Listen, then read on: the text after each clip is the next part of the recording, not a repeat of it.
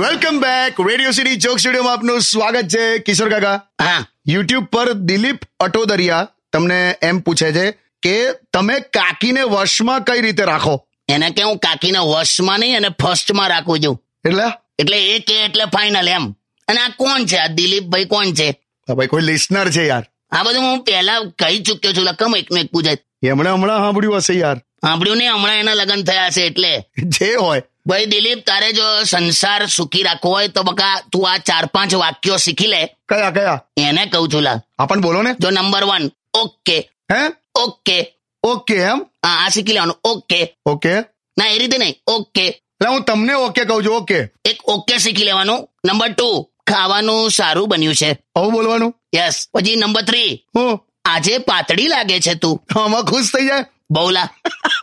number four હા હા ખરીદી લે અને પાંચમું સોરી એ તો બહુ જ કામ લાગે આ તો છે ને આ જ મને લાગે આ દિલીપભાઈ છે ને હમણાં હમણાં પરણ્યો બાકી આ બધું તો શીખી જ જવાયેલા આ દિલીપભાઈ છે ને યંગ હશે એટલે હું એ અત્યારના જમાનાનું સોલ્યુશન આલું શું વાઈફ અકળાય ને એટલે તમારે તરત જ સેલ્ફી લેવાનું ચાલુ કરી દેવાનું સેલ્ફી એની હાથે જ સેલ્ફી લેવાની ફટાફટ ફટાફટ એટલે પેલી શું અકળાવાનું બંધ કરીને સ્માઇલ આપવાનું ચાલુ કરી દે ખરું લાવો ચલો બહુ મજા આવેલા ધીસ ઇઝ ડિજિટલ સોલ્યુશન હા ભાઈ સ્માઇલ પ્લીઝ એટલું જ કહેવાનું બસ બાકી તો પતિ પત્ની એટલે ઇયરફોન જેવા હોય આ- આ પહેર્યા છે ને તે કાને હા ઇયરફોન જેવા હોય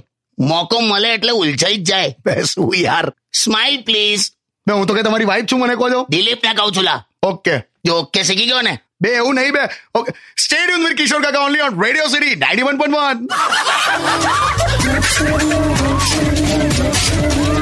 વન Radio